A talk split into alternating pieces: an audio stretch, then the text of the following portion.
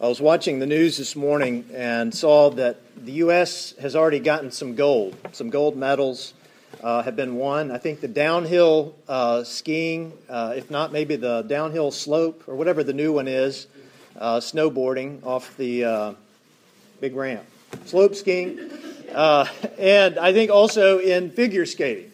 So we're doing really well with the Olympics, and the team is really working together. And one of the things, though, that people have been talking about is really not so much the uh, performance and uh, the athletics, but it's been more about the sweaters, right? Did you see this? Okay, already there. Uh, this was something that uh, was all over social media. These are Ralph Lauren sweaters, uh, but everybody was saying that they definitely brought the 80s back.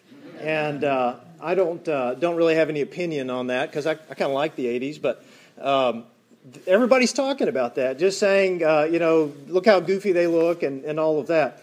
But one of the things as as they were interviewing um, different athletes after the, the night, after the, uh, the marching in, they said that is really the most important, most special time um, that they had ever had. I mean, ever before. Probably, uh, and for the athletes who are repeats, they've been there before, uh, they were saying that it, it definitely is um, the top. I mean, they even winning a gold medal is not quite as moving as marching into the stadium with your team and being able to hold the American flag and to see everybody else and just all of the uh, pomp and circumstance that goes into that opening ceremony.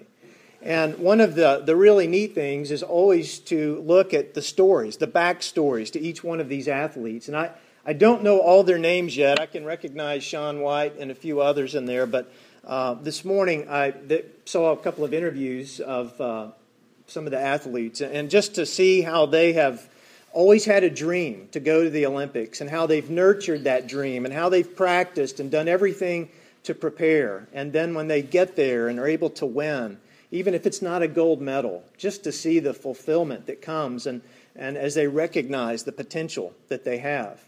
And so uh, you'll hear the different coaches talking to them as they get ready for uh, whether it's figure skating. I mean, how hard can that be, right? You just kind of skate out there. Uh, and uh, you know all the other events, they they are talking to them, and they're making sure that they stay in their heads, uh, that their words, all of the coaching that they've put into these athletes, that it will stay with them, and they just want to be there to coach them on to victory. As I was uh, thinking about the Olympics and reading the text this week, I, I, I thought uh, a lot of what Jesus was saying. And, and I, I want to uh, read to you the scripture from Matthew chapter 5, verses 13 and 16. It really goes with what we've heard from Isaiah, and it goes with what we've heard from 1 Corinthians. And it is about potential. It's about making a difference in this world. It's about being a champion, a spiritual champion, here in the world. Jesus gets all of the disciples and he gets all of the, uh, the people who are gathered there uh, on this particular day. He, he gets them and they sit down and he begins to teach them. This is what we call the Sermon on the Mount. And some people debate, you know, was it on a plain or was it on a mount? Uh, where was this? And that really doesn't matter uh, because what matters most is what Jesus had to say. And uh, what a profound message Jesus gave to them. But he begins here by saying, You are the salt of the earth. But if salt has lost its taste, how can its saltiness be restored? Well, it is no longer good for anything, but is thrown out and trampled underfoot. You are the light of the world. A city built on a hill cannot be hid. No one, after lighting a lamp, puts it under the bushel basket, but on the lampstand and it gives light to all in the house. In the same way, let your light shine before others, so that they may see your good works and give glory to your Father in heaven. I think I mentioned last week uh, just uh, uh, the kind of people that Jesus had gathered around him that day, and, and the real irony of what he is saying to them. These are the oppressed, these are the beaten down, the poor, the forgotten, the neglected. These are the uneducated. These are the common laborers. These are the people who are the neediest. And Jesus looks out at all of them And he must have had one of those smiles. If you've never seen one of the paintings of Jesus smiling, you need to uh, Google that and, and look because it's always very refreshing. A lot of the times when we see paintings, depending on uh, what particular um, age they were painted in, you, you, can see Jesus with a frown. Uh, you know, he's really upset, like, I'm going to get you. Uh, I'm going to come after you and I'm going to get you. Uh, and that's sometimes maybe a reflection on how the artist felt as he or she was painting. Uh, but it is also how we sometimes interpret Jesus as well. Jesus is out to get me. Um, and you know he knows what I what I have done. But but Jesus uh, is is really smiling at them, looking at them with every bit of hope, every bit of love, every sense of being a coach to them, saying, "You, you, all of you, poor, ordinary, regular people, you are the salt of the earth." And I'm sure they started to laugh. I'm sure they were looking around to see if all the rich people or all the educated or all the highly religious people were around. And they didn't see him. They started looking at each other and say, You know, did you hear what he said about us? We are the salt of the earth. And of course, as salt, they understood that, just as we do today, that uh, it is the basic element, uh, or one of the basic elements that we need to survive in this world. And they use salt as a preservative. They use salt to spice their food. They use salt in a lot of different ways. And it was something very precious to them.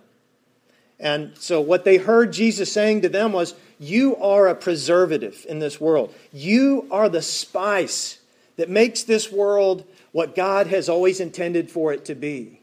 You are the basic element. You are critical to everything that God wants to do right here in this world and in this land. Jesus was elevating them in, a way no other teacher, no other religious person had ever done. But he doesn't stop with salt. He goes into light and he says, You are the light of the world. And he knew that the way that they would illuminate their rooms in, in the evening, they would take uh, a, an oil lamp and they would put it up on the like a, a ledge in the corner of the room. And as they put it there, it would shine and, and be able to cast the light throughout the room, and they could do whatever they needed to do and find whatever they needed to find. I don't, I don't know if they were like looking for their car keys or, or whatever, but um, they, they were able to see and function. And he said, okay, so if you had a light in your room, you wouldn't take a, uh, a bowl, or he talks about a bushel basket, you wouldn't take that and put it over the light. You wouldn't, you know, uh, snuff out the light. That doesn't make any sense. You would let it shine. That's what it's for. And he says, in the same way, let your light, as my people going out into this world, let your light shine. Don't cover it up. Don't hide whatever God has put inside of you. Don't stop talking to people uh, about the good news of, of Jesus Christ. Don't uh, stop doing good deeds and loving one another and taking care of the needs around you. Let your light shine.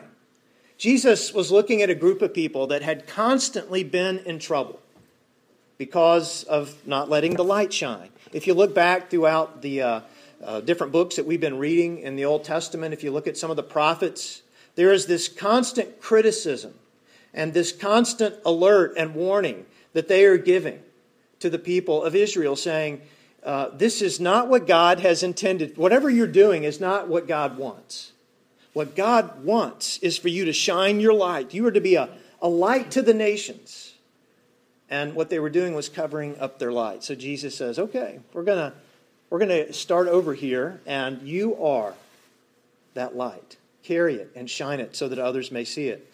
And as we sit here today, if you'll just look at somebody next to you, you may not want to look at them, especially um, if you're mad at them today. But look, go ahead and look around you today. Okay? You are looking at light. And what Jesus wants us to know today is that we are the salt of the earth. We are the light of the world. And you may not feel very special. You may not be uh, at the level of education that you think you should be to be able to have that kind of influence. Um, you may not have as many friends as you think you ought to have to be able to make that kind of a difference. You, uh, feel like you don't have much to offer. And if that's the case, you're in good company because that's the kind of group that Jesus used to change the world, right? We are sitting here today as a result of their light. They went out with their light, they went out with their uh, uh, preservative uh, element, and they, they went out and, and shared what God had given them with the people around them. And in doing so, they changed the world. They literally changed their world. And when people would look at them, as they looked at James and John uh, and uh, others, they would just say, These are common, ordinary people. Or as they looked at Jesus, what did they say? Well, what good comes from Nazareth? I mean, he's, he's from a poor city. He's, he's from a very, uh, you know, he's a, a carpenter and from a carpenter's family. You're saying he's the king? You're saying he's Messiah? And yet Jesus came and changed the world. And we need to hear that today as well. God has called you to make a radical difference in this world. And most of you are pretty spicy already. I mean, you're like beyond salt, right? You're, you, you are Cajun spices. And, um, and God has called you to continue to go out into the community where salt is needed, where preservation needs to take place, and where life needs to be nurtured. God has called you to go where you are right now. Sometimes people say, Well, I, I don't like my job. I just can't be a Christian there, like Sabra. Um, or, I, uh, I, don't, uh, I don't think I can make a difference where I am. I wish God would, you know, give me a great sign of, about what it is that I'm to do. And what God has said to us already is He has put us where He wants us to be, that we might be able to make a radical difference. And maybe the reason that you're in the dark is because you're supposed to be in the dark. You are supposed to carry light and illumination in the midst of that darkness. So, how in the world can we do that? I mean, how is it that we could ever really be that kind of salt and that kind of light? As we continue to think about the scripture that we've heard here today, uh, one that was read earlier that's there in your bulletin. 1 corinthians chapter 2 verses 11 through uh, 16 paul is writing to the church at corinth and he wants them to know what kind of potential they have. He wants them to know that even though they're common ordinary people who are uh, kind of shunned by the rest of society because they believe in this messiah that they can have great effect he says, You're about, uh, for what human being knows what is truly human except the human spirit that is within? So also no one comprehends what is truly God's except the Spirit of God. And then uh, there at the end of that, for who has known the mind of the Lord as to instruct him? And Paul says, Well, but we have the mind of Christ. We, those who follow in the way of Jesus, have the mind of Christ. Paul would write to the Romans about transforming their minds and, and how it is that someone can allow their, their mind to be transformed by Christ as it comes through prayer and as it comes through seeking and doing the will of God. And he contrasts that with the mind of the world.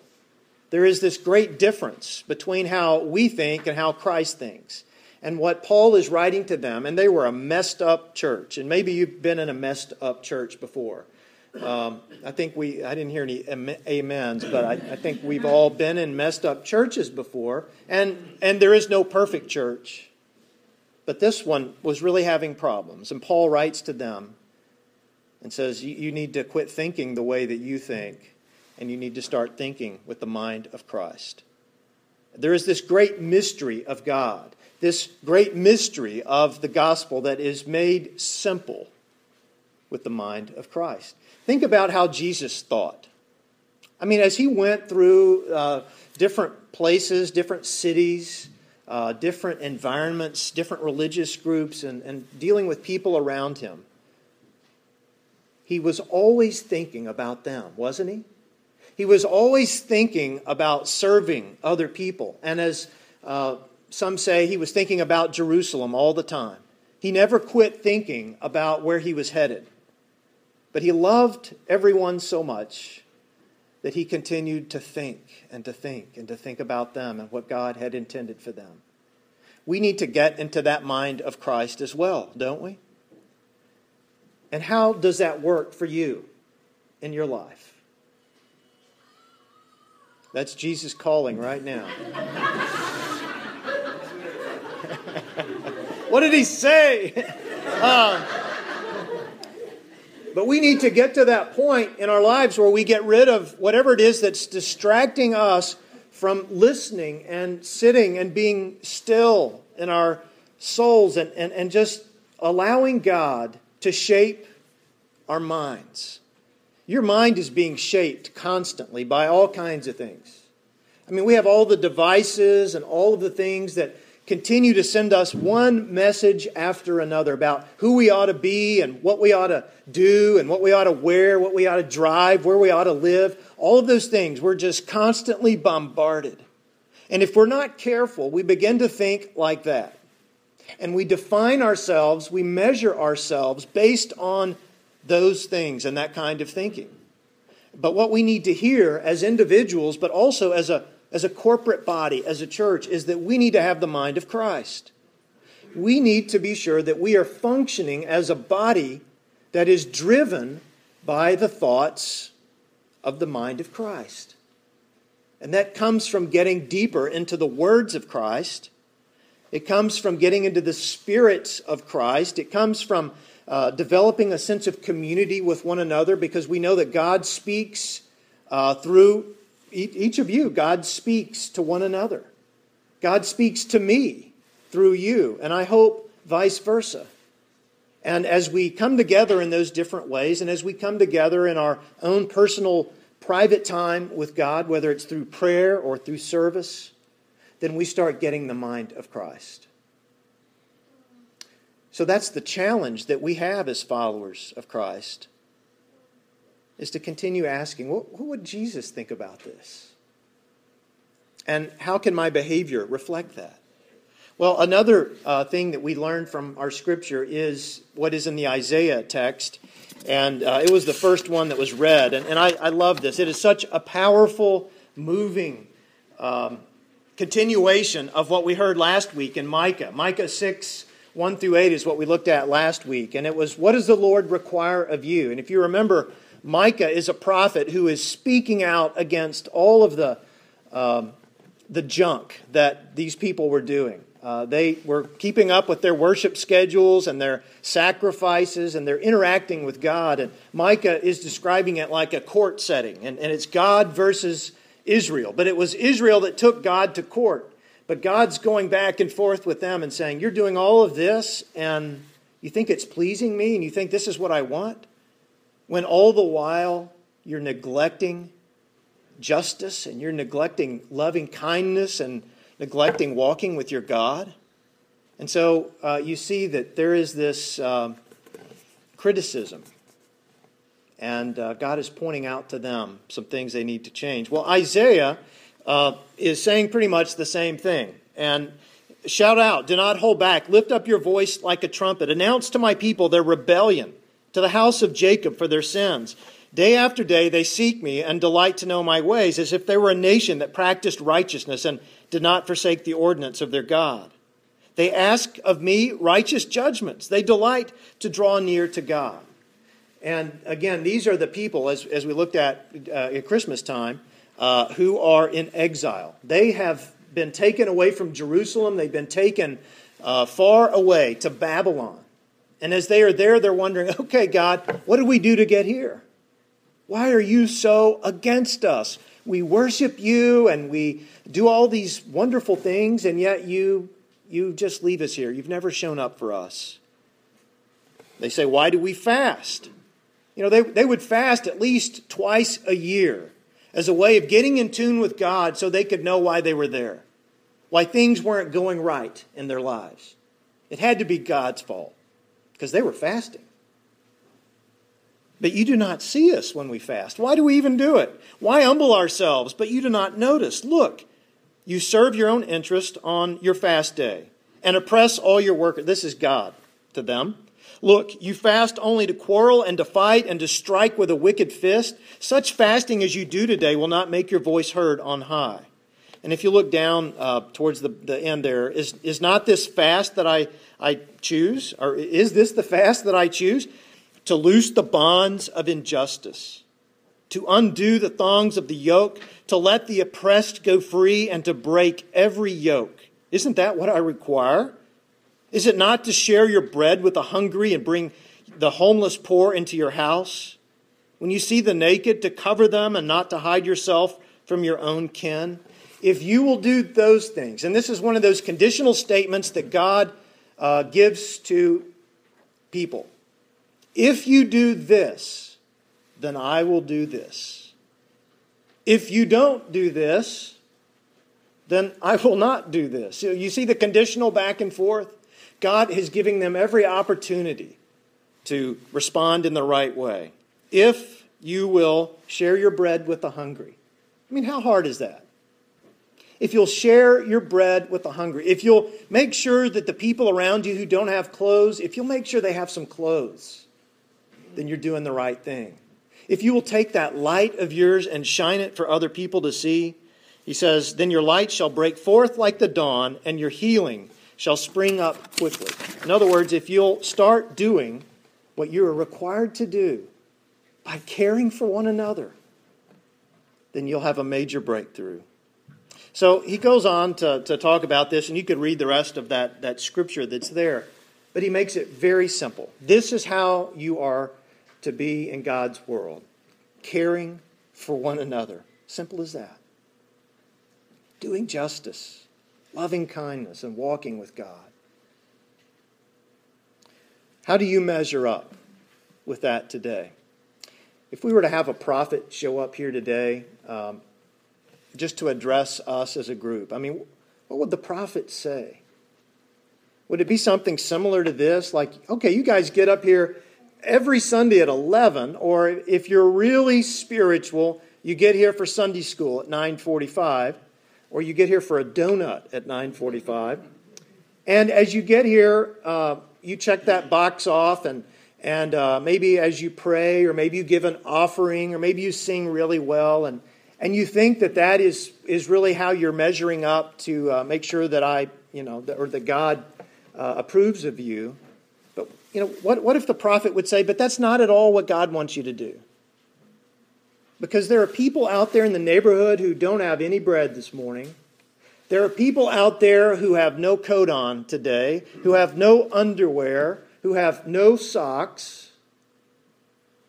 There are people out there who are just suffering, who are homeless. I think it's interesting that it mentions here, and I think in this graphic you can see it too taking the homeless poor into your house. I think it's great. Where's Richard? Richard's right there. Richard has uh, been able to, he, he's opened up his home for a friend who needs a place to stay right now. Richard is doing what God wants him to do. Those of you who gathered supplies yesterday, Tina and, and uh, Kendra and others, you were doing exactly what you were supposed to be doing. Those of you who are here helping with tax preparation yesterday, yeah, God and taxes can go together. I never quite figured that one out yet, but um, but you are helping free people. You are helping provide justice because of the injustices done right here in this neighborhood. People being ripped off left and right with payday loans and instant tax returns, which actually don't exist. All of these things are what God requires of us. And as a church, we have built ourselves around this idea that, that we are here to, to serve other people. Volunteers of America certainly has that as their mission. And they use Micah 6 1 through 8 as a foundational passage to see what God wants to be done and to do it and to take care of other people. If you're not already on a team, one of our missional ministry teams, we, we have a goal in our church that anyone who joins our church um, must sign up for a team. And we usually do a pretty good job of checking up on that. You know, we'll if we don't see you working, we'll uh, come after you. No, it, it's, it's never really a problem. I don't think you would be here if you weren't interested in serving the needs of other people. And typically, people start serving long before they ever join the church. But if you don't have a team that you're on right now, you could join the veterans team and help wish happy birthday to, to uh, veterans down here, just down two blocks down the street. Uh, maybe it's reading to a child in the Lighthouse after school program or helping help uh, a child solve a math problem or uh, doing art with kids. Or maybe it's helping the most severely mentally um, disabled people in our community on a, on a daily basis be able to find hope and to find strength and to know that somebody cares for them. We have a, a guy who comes in here every day who is so disturbed that he can't be around other people. And he just comes and sits right there. And I'm not sure I know how to help him. But maybe you do.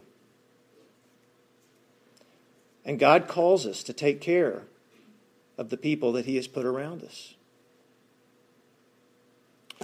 One of the uh, things that I, heard this past week that has stayed with me is from um, General Eisenhower. I was listening to, uh, kind of a nerd, listening to uh, British uh, BBC on the radio. And uh, they were playing a speech from Eisenhower to the troops who were getting ready to storm the beaches at Normandy. And you've heard this speech, I'm sure you've heard it in school and probably uh, even seen the picture. If you look at this picture,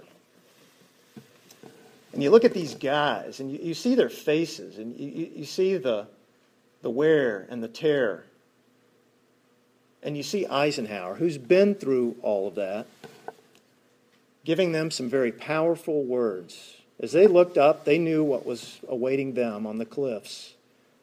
And I don't know how many of those even made it, you know, out of the boat or even got up beyond the, the sand of the shore.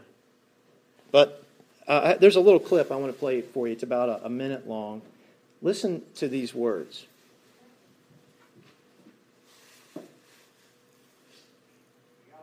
Expeditionary Force.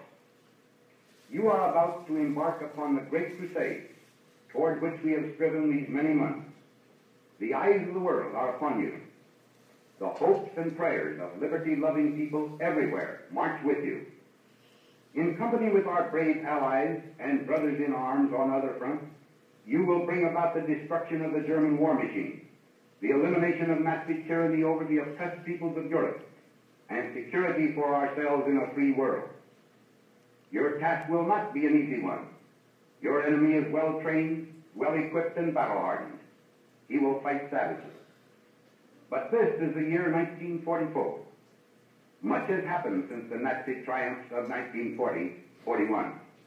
The United Nations have inflicted upon the Germans great defeats in open battle, man to man. Our air offensive has seriously reduced their strength in the air and their capacity to wage war on the ground. Our home fronts have given us an overwhelming superiority in weapons and munitions of war and placed at our disposal great reserves of trained fighting men. The tide has turned. The free men of the world are marching together to victory. I have full confidence in your courage, devotion to duty, and skill in battle. We will accept nothing less than full victory. Good luck, and let us all beseech the blessing of Almighty God upon this great and noble undertaking. You are about to embark upon the great crusade toward which we have striven these many months. The eyes of the world are upon you. As I heard that on the radio, I just started thinking how I've heard this, I don't know how many times, but how powerful that must have been for those guys. To know that the eyes of the world truly were upon them, that so much rested upon their shoulders. Freedom, victory. While Jesus wasn't calling his disciples to go into battle, he was calling them to change the world, to call, calling them to free people who were in a holocaust of sorts to be able to take the chains off of people who had been living with the oppression of injustice and to be able to share with them the good news of what God was doing in the world. Jesus picked up on this and said, You are the salt of the earth and the light of the world. It wasn't some future reality, it was, You are today salt and light. As you go into your week this next week, may you know that the eyes of the world are upon you, and God goes with you. Let us pray.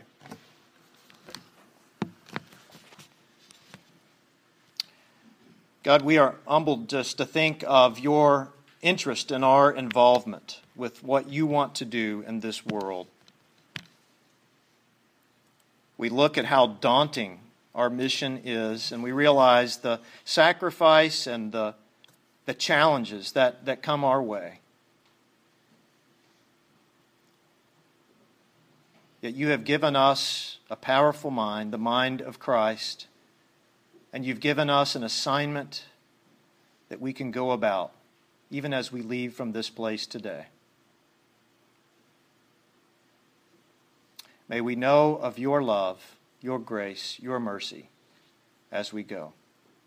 In Christ's name, amen.